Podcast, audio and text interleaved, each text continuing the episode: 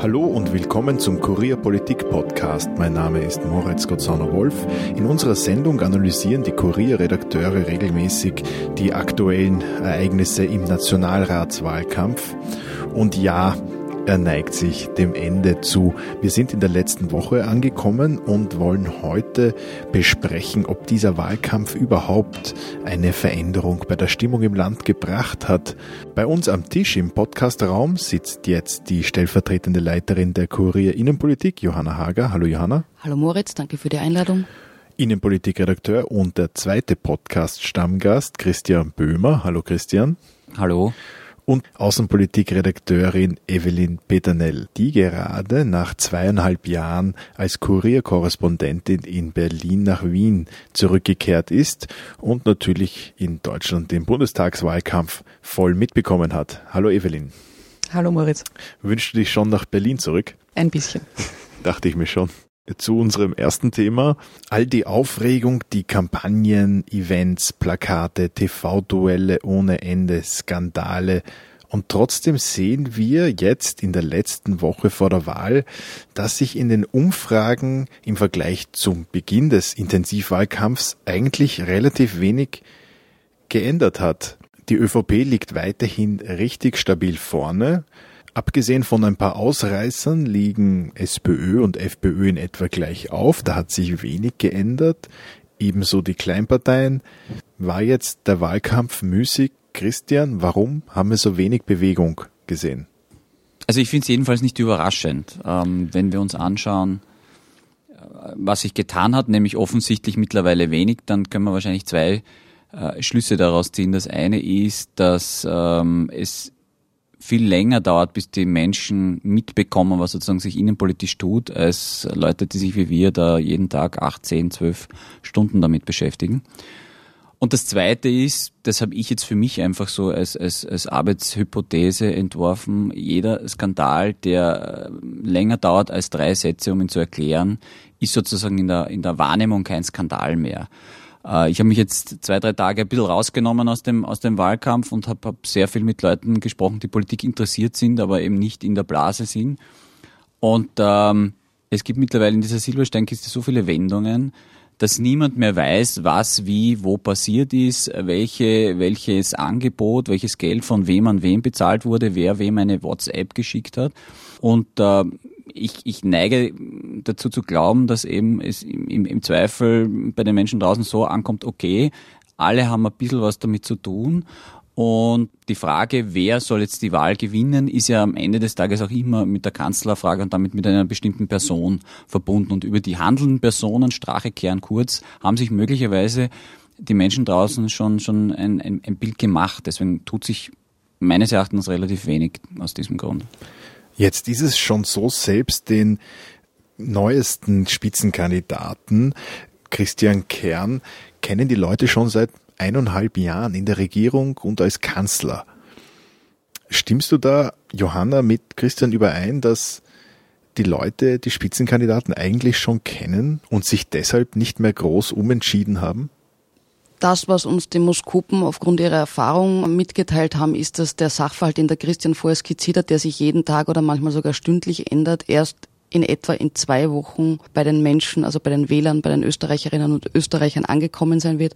Sprich, wenn wir zurückrechnen, der Herr Niedermühlbichler ist am Samstag vor einer Woche ähm, zurückgetreten, dann wäre genau das Wahlsonntag, Wochenende jenes, wo die Menschen wahrscheinlich wissen, dass der Herr Silberstein einen Wahlkampf für die SPÖ begonnen hat zu kreieren, der äh, mit Schmutzkübeln zu tun hatte, der dazu führte, dass der Geschäftsführer zurückgetreten ist, der weiters dazu führte, dass der Herr Kern sich auf YouTube gezeigt hat, ebenso wie seine Frau, um diese Anschüttungen, die dann von der anderen Seite kamen, irgendwie zu rechtfertigen ob der Wahlkampf obsolet ist, nein, weil ich glaube, es ist jedem Wahlkampf gemein.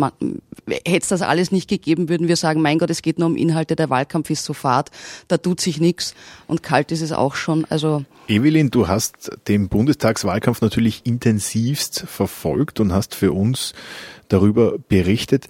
Jetzt siehst du den österreichischen Wahlkampf, bist quasi äh, mitten in der Schlammschlacht gelandet. Wo siehst du Ähnlichkeiten? Wo liegen die Unterschiede zwischen den beiden Wahlkämpfen? Also es gibt die, die, die große Parallele, die ich sehe, ist, ähm, dass sich über lange Zeit in Deutschland und in Österreich, also auch beim äh, bei der Verteilung nichts geändert hat. Also in Deutschland hatten wir auch seit Mai ungefähr eine klare Führung der CDU, die SPD weit abgeschlagen und es war relativ ähm, logisch, dass Frau Merkel wieder ins Kanzleramt einziehen kann. Aber was sich dann am Wahlsonntag ergeben hat, und da komme ich jetzt auf das zurück, was Johanna gesagt hat, so das braucht zwei Wochen ungefähr, bis bei den Wählern etwas ankommt. In Deutschland war ähm, vor dem Wahltag, also zwei Wochen vor dem Wahltag war das große TV-Duell, das einzige wohlgemerkt im Vergleich zu 41. Und da war es so, dass sich, also das, was sich durch den ganzen Wahlkampf gezogen hat, nämlich diese komplette äh, fehlende inhaltliche Auseinandersetzung zwischen der, den zwei großen Parteien, die hat man bei diesem Duell ganz extrem gesehen. Und am Wahltag sind dann die beiden großen Parteien noch mehr abgestraft worden ähm, als erwartet. Und durch dieses fehlende Duell an der Spitze, das es ja in Österreich so nicht gibt, würde ich sagen, da gibt es einen, einen, einen Dreikampf, haben die Kleinparteien massiv profitiert und ähm, stellen jetzt, sind alle um die 10 Prozent im Bundestag und die AfD sogar bei 13 Prozent. Und ähm, das ist jetzt ein Outcome, den ich jetzt nicht für Österreich prognostizieren kann, gar nicht, aber das war dann schon, schon verwunderlich, selbst für die Demoskopen in der Wahlnachlese, die dann etwas irritiert vor ihren eigenen Zahlen standen. Du hast gerade erwähnt, Evelyn, dass die inhaltliche Auseinandersetzung zwischen den Großparteien in Deutschland nicht so stark stattgefunden hat. Wie siehst du das jetzt in Österreich? Findet der Wahlkampf tatsächlich mehr auf der inhaltlichen Ebene statt? Ich, ich tue mir jetzt ein bisschen schwer, muss ich sagen. Ich habe die Duelle nicht so genau verfolgt wie die Kollegen. Aber ich finde, sie findet auch nur in sehr begrenztem Feld statt. Also es gibt halt die, die, keine Ahnung, die vier großen Themen, wo sich alles drumherum abspielt. Das sind jetzt Migration von mir aus, Erbschaftssteuer und dann gehen mir schon die Ideen aus. Ähm, und in Deutschland war es noch äh, weniger. Also da hat man die Migrationsfrage gleich ganz ausgeklammert, ganz bewusst um der AfD ja keinen Spielraum zu geben, was in Österreich ja das komplette Gegenteil war, also wo alle Parteien sich auf das Thema gestürzt haben, um der FPÖ das wegzunehmen quasi. Und also in Deutschland ist das nach hinten losgegangen, kann man sagen, aber in Österreich könnte man sagen, seit Silberstein spricht auch keiner mehr über die Flüchtlinge.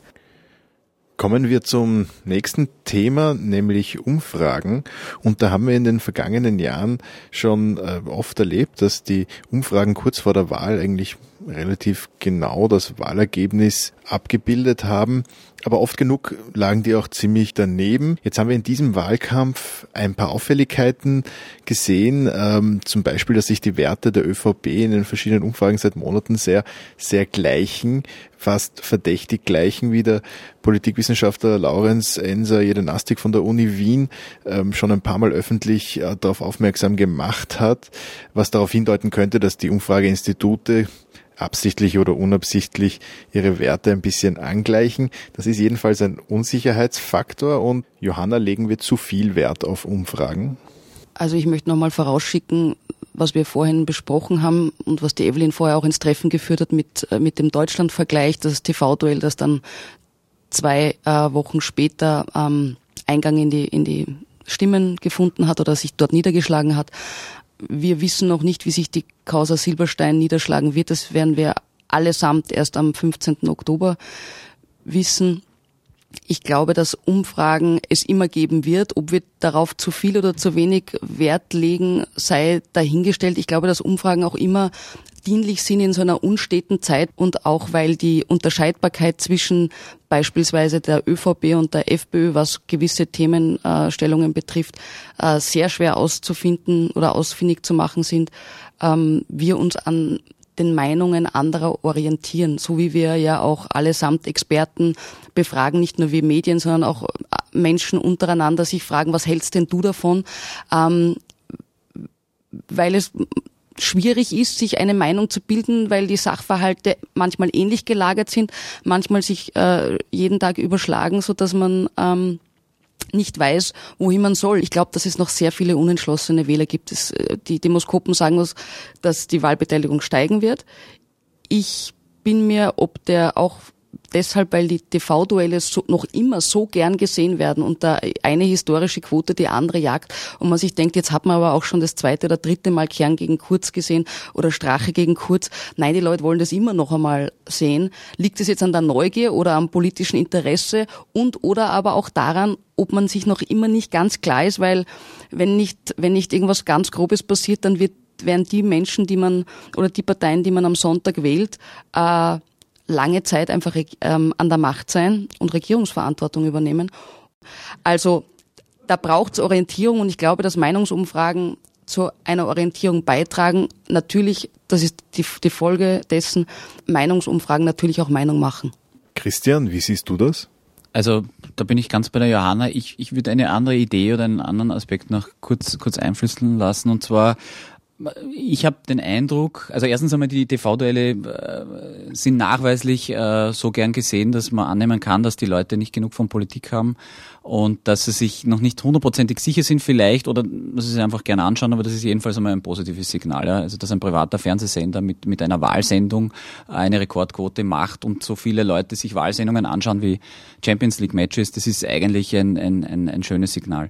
Aber das Problem unter Anführungszeichen bei, bei Umfragen ist ja nicht, ob sie stimmen oder nicht stimmen, sondern in meiner bescheidenen Meinung nach äh, ist es, was die, was die Bürger draußen dann damit machen. Also ich, ich, äh, ich sehe sehr, sehr oft, dass, dass Leute überhaupt nicht mehr überlegen, gut, welche Partei, welcher Politiker und jetzt gibt es ein breites Angebot und ich meine ein gar nicht schlechtes. Also wir hatten schon erratischere Kandidaten, die in Nationalrat wollten und auch gewählt wurden als die jetzt Kandidierenden.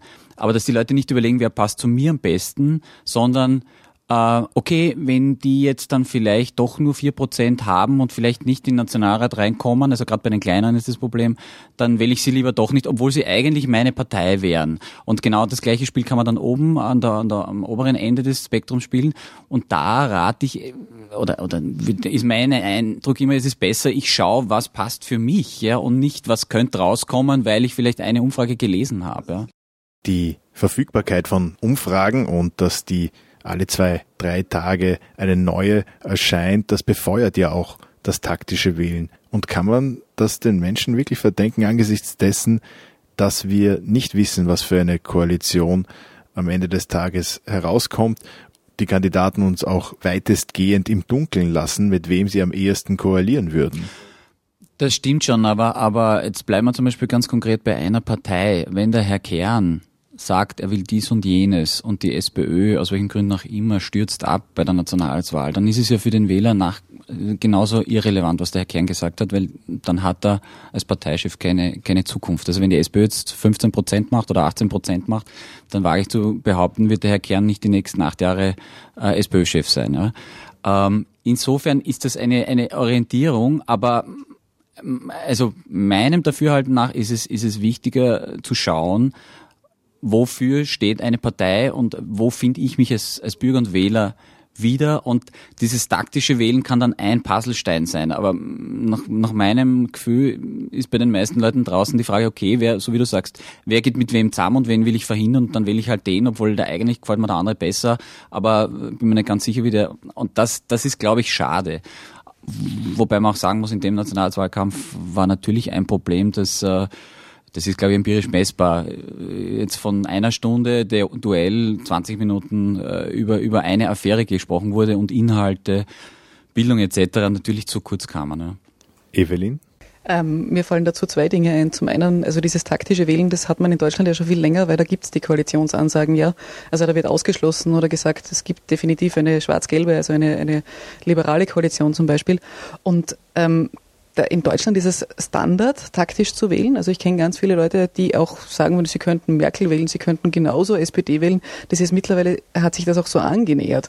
Und ähm, da würde mich interessieren von den Kollegen, ob das in Österreich auch so ist. Also ob es auch viele Wähler gibt, die mittlerweile so ein breites Spektrum haben. Und das Zweite, was in Deutschland beobachtbar war, ähm, ist, dass die Umfragen weniger auf die Wähler gewirkt haben als auf die Wahlwerbenden. Also wenn man sich nach, wenn man nachliest, wie die SPD ihre Kampagne immer, immer wieder umgestellt hat, als die Umfragewerte nach unten gegangen sind und ihre Positionen, also quasi wie ein Hase, der zickzack läuft, geändert hat, ähm, finde ich das eigentlich das Dramatischere, ähm, also den, den, schlimmeren Effekt ähm, von Umfragen als direkt auf die Wähler. Haben wir solche Effekte auch in Österreich gesehen?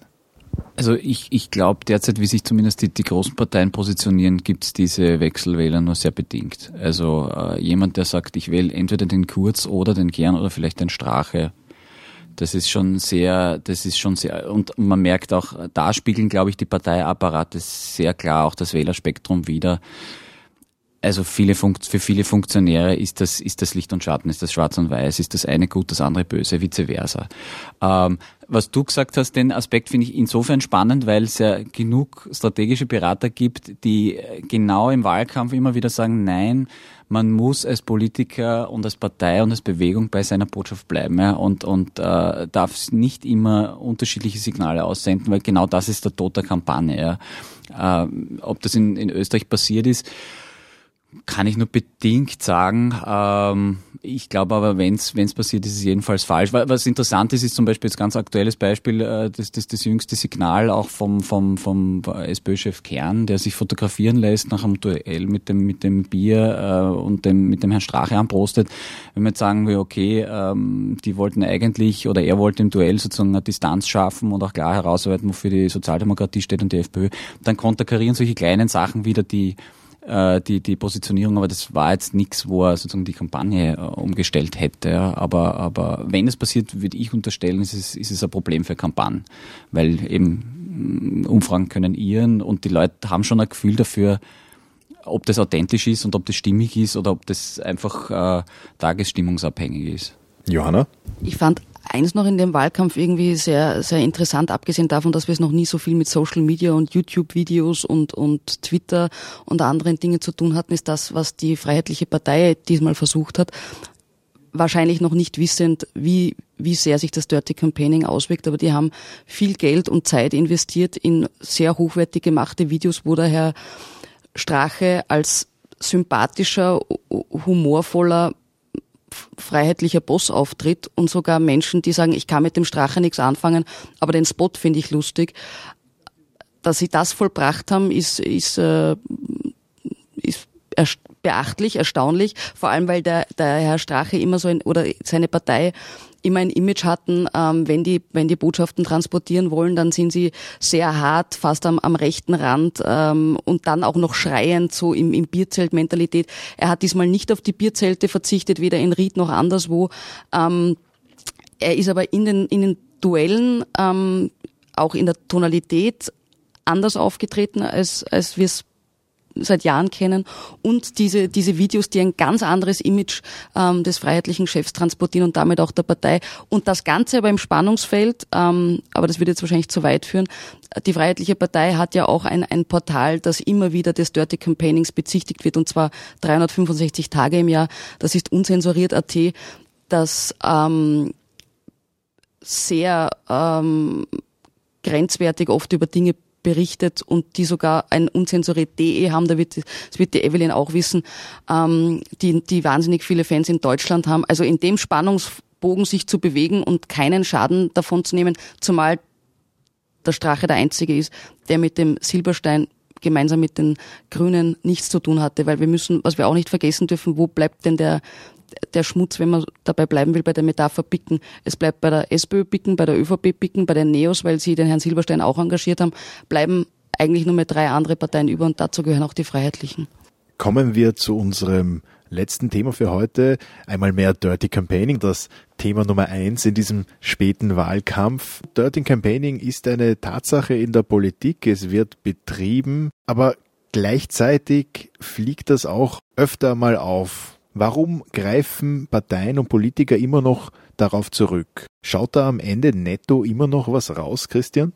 Das Problem ist, dass es eine große Versuchung gibt. Und die Versuchung ist, ähm, wenn es alle nicht machen und ich mache es gut und es fliegt nicht auf, dann bin ich der maximale Profiteur.